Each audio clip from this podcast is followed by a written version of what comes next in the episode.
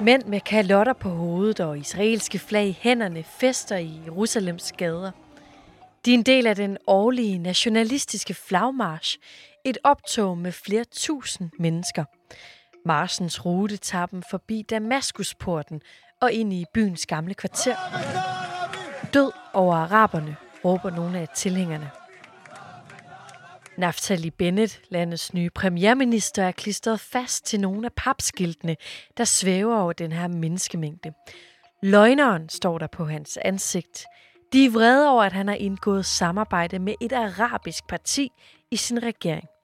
Og selvom mange mennesker de fester, så er stemningen altså ret intens under flagmarschen. Det kan man blandt andet se, da en gruppe israelere møder en arabisk journalist. Ham råber de efter over et hegn. Der er sågar en mand med et israelsk flag i hænderne, der går hen til hegnet og spytter af journalisten. Jerusalem er vores, råber nogle af tilhængerne, før de fortsætter deres rute ned til grædemuren for at bede.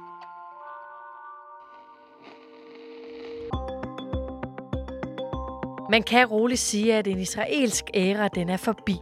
Efter mere end 10 med Netanyahu ved roret, så er der nu kommet nyt blod i den israelske regering.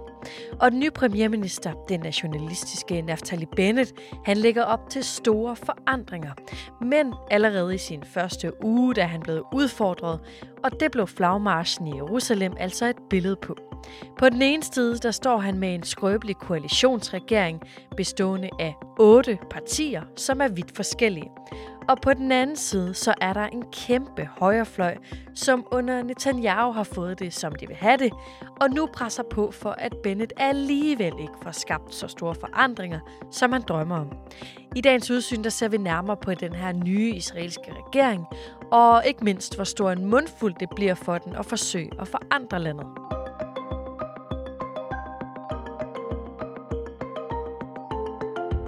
Det her er Udsyn med Sofie Ørts.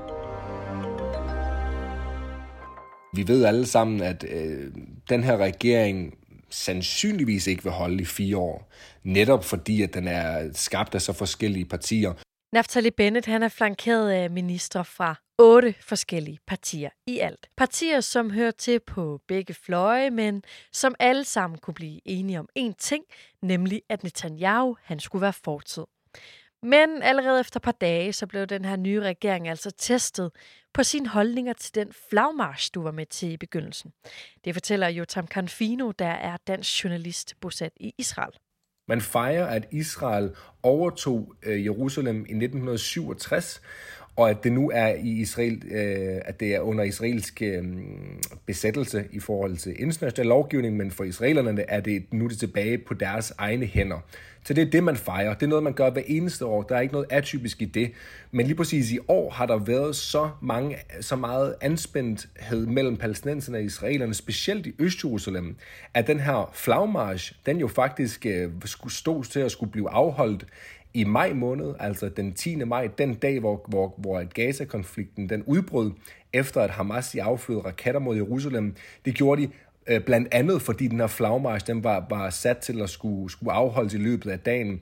Siden da har man forsøgt øh, fra, fra israelernes side at, at få den afholdt igen, men politiet og øh, de, de øh, militæret for den sags skyld har også været ude og sige, at det ikke har været det ikke har været sikkert nok at afholde den indtil nu. Men den blev så godkendt, fordi man ændrede ruten, men det førte jo stadigvæk til en masse sammenstød. I Jerusalem der blev flere end 30 palæstinenser såret under sammenstød med det israelske politi.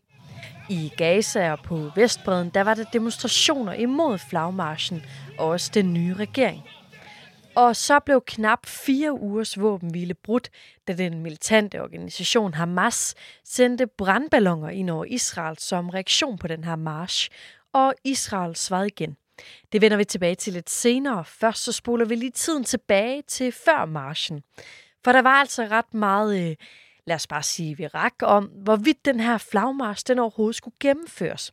Og det var den nye premierminister Bennett, der skulle give grønt lys til det den her godkendelse af flagmarschen, den blev altså, den ble, altså godkendelsen, den blev øh, sat i kraft inden at den nye regering blev, blev svoret ind. Det vil sige, at politiet havde sagt ok til, at det her, det her det kunne lade sig gøre.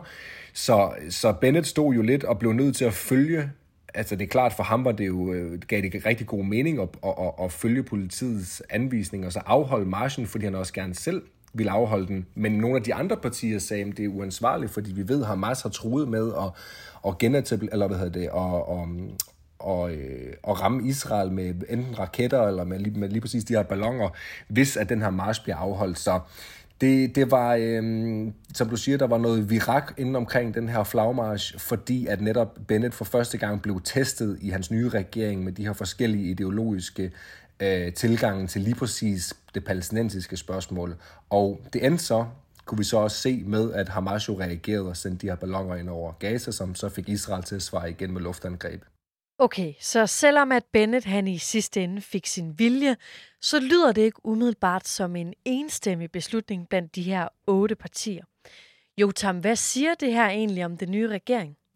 Jamen altså, det siger jo noget om, at den nye regering jo, øhm, det kan godt være, at den er altså, den er, øh, den er meget forskellig i den, i den, for den forstand, at man har både venstreorienterede og centrumpartier og højreorienterede partier og et arabisk parti, men i sidste ende, så er det øh, de højreorienterede stemmer, som, som kommer til at dominere lige præcis, når det kommer til, øh, til Israels forsvarspolitik, lige præcis, når det kommer til Hamas og Gaza. Øh, Bennett har jo ikke tænkt sig at lægge sig ned fra Hamas' øh, trusler, eller at ikke at reagere, når der kommer, for eksempel når der bliver afsendt ballonger ind over Israel, som starter brænde på forskellige israelske marker. Så højrefløjen dominerer altså fortsat store dele af den israelske politik, selvom Netanyahu han er væltet af pinden. Og også selvom at Bennett han har lovet, at der er forandringer på vej til Israel der er en kæmpe højrefløj, der holder øje med alt, hvad Bennett laver, øh, og det er, det er jo noget, som påvirker ham selvfølgelig, specielt når det kommer til Israels for, forsvarspolitik. Det er der, at, at han bliver nødt til at vise hans vælgere, øh, at han stadigvæk er en højreorienteret politiker og en højreorienteret leder, så man vil ikke se de store forandringer, når det kommer til Israels forsvarspolitik. Det har han også allerede nu meldt. Det gjorde han allerede i parlamentet i søndags, inden at de skulle stemme om den nye regering. Der holdt han tale derinde og sagde, at man vil altså fortsætte Netanyahus linje, når det kommer, når det kommer til Iran og deres atomprogram for eksempel. Når det kommer til Gaza, jamen så kan det godt være, at det bliver lidt mere, det bliver sværere for ham at, at være en, en total hardliner, netop fordi at at lige så snart, at man har en konflikt med Hamas, jamen, så skal der ikke ret meget til, før det udvikler sig til en regulær krig, og det har de venstreorienterede partier ikke lyst til. Men som udgangspunkt, så har man altså nogle af de samme politikker, som Netanyahu havde.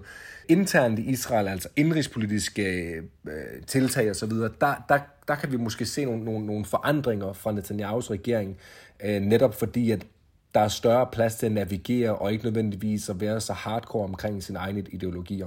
Og lad os så lige prøve at se lidt nærmere på de israelere, som i 12 år har sat sin lid til netop Netanyahu. Det er faktisk en øh, hel del forskellige mennesker. Hans vælgere, de spænder nemlig enormt bredt. Det er vidderligt alt fra øh, højtuddannede til lavt uddannede til ældre og til yngre, men han har specielt en, øh, en, en stor øh, fanskar blandt de yngre israelere. Men igen, det hænger også sammen med, at han har været ved magten i 12 år i træk. Det vil sige, at de fleste mennesker på ja, 20, 25, øh, måske 30 endda, kan ikke rigtig huske andre, men, andre ledere end ham. Og øhm, Israel er jo altså økonomisk gået i en, i, en, i en positiv retning de sidste mange år. Der har været minimalt med krige. Altså sikkerhedsmæssigt har Netanyahu formået at holde folk holde israelerne relativt sikre. Så det er en, det er en, det er en meget øh, det er en forskellig skare af tilhængere. Det er klart, inde i Jerusalem, der har han virkelig, virkelig stor opbakning, fordi det er også der, hans residens er. Det er jo derinde fra, at, at, øh, at parlamentet og regeringen, de, de øh, kører deres, deres arbejde på daglig basis. Så han har nogle forskellige steder omkring Israel, hvor han er mere populær end andre steder. I Tel Aviv er han for eksempel ikke så populær, for det er en relativt venstreorienteret by og mere liberal by, og han er jo en højreorienteret politiker. Og Jotam, når de her Netanyahu-vælgere, de nu kan se, at Bennett han står til at styre landet i en koalitionsregering de næste to år, hvordan har de det så egentlig med det? Netanyahus vælgere øh, køber jo ind i hans øh, dogme og hans teori her omkring, at, at Bennett er leder af en venstreorienteret regering, som vil udsætte Israel for fare, fordi at de venstreorienterede har tænkt sig at, at opgive Israels territorie til palæstinenserne, og det vil ende med en palæstinensisk, palæstinensisk stat, hvor Hamas lige pludselig kommer til at figurere inde på Vestbreden for eksempel. Det er alle de her øh, teorier, som Netanyahu har, det er alle de her anklager, han har mod den nye regering, og hans vælgere er jo ofte ekstremt lojal over for Netanyahu, lytter til alt, hvad han siger, og mener, at jamen, hans, hans ord er lov, så at sige. Så de er meget, meget bange for, at Bennett lige pludselig vil, vil ødelægge staten Israel ved at tillade en palæstinensisk stat at blive oprettet, og at man, vil, at man ikke vil være hård over for, for Hamas for eksempel, at man vil give afkald på nogle af de jødiske bosættelser inde på Vestbreden. Altså, de er i det hele taget bange for det sikkerhedsmæssige aspekt af en Bennett-regering, som, som sidder sammen med venstreorienterede politikere. Og det er altså til trods for, at øh, Naftali Bennett blandt andet har sagt, at han går ind for en fuldstændig annektering af Vestbreden. Jo, Tam, øh, hvor meget tror du, at den her højrefløj, som jo bliver ført an af Netanyahu nu i en rolle som oppositionsleder, den kommer til at fylde de næste to år, hvor Bennett han er premierminister? Jamen, Bennets regeringsperiode vil være præget af et enormt pres fra højrefløjen. Altså, der er, øh, hver eneste dag er der jo pres på ham, fordi han konstant bliver sammenlignet med Netanyahu. Så hvis han træder bare lidt forbi, jamen så vil hele højrefløjen, som ikke er en del af den nye regering, men de andre højrefløjspartier, vil jo stå og pege fingre af ham, og, og, og, og altså være klar til at angribe ham på, på hver eneste punkt, de kan, når det kommer til øh, hans nye politik øh, og, og den måde, han adskiller sig fra Netanyahu på. Så han vil være påvirket af det her. Han vil være præget af at skulle, skulle blive ved med at, at, at fremstå som en højreorienteret leder. Han har ikke råd til, så at sige, at gå ud og begynde at, at, at føre nogle politikker, som kan ses som, som værende venstreorienteret eller slappe, når de kommer til Israels forsvarspolitik. Så Netanyahu som oppositionsleder og alle, alle hans fans og alle hans øh, alle hans politikere på de, i de forskellige partier, som støtter ham, de kommer til at sørge for, at han de tvinger Benne til at være højreorienteret, altså ikke at lave alle mulige zigzag-kurser, når det kommer til for eksempel Israels sikkerhedspolitik. Og Bennets første beslutning, altså om at give grøn lys til flagmarschen i Jerusalem, endte altså med at give bagslag. Det blev nemlig afslutningen på våbenhvile mellem Israel og Hamas i Gazastriben, som modsvar til brandbomberne over Israels territorium, der sendte Israel nemlig kampfly på vingerne, som ifølge internationale medier har ramt nogle af Hamas' områder.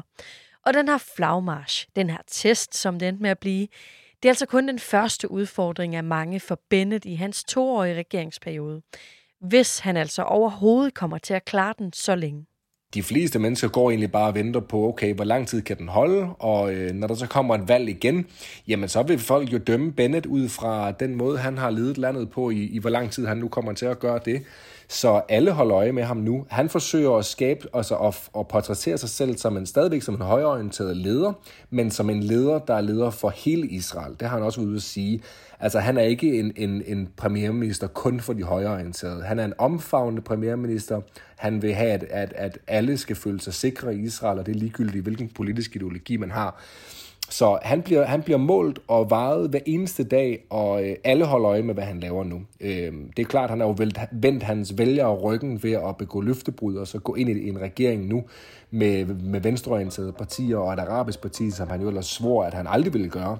Så allerede der har han jo noget nu, at han skal gøre op for. Han skal jo bevise, at han er mand nok til at kunne lede Israel på trods, på trods af de her løftebrud. Så han vil blive målt og vejet af alle i Israel. Det er sådan set ligegyldigt, om det er højreorienterede eller venstreorienterede øh, israelere.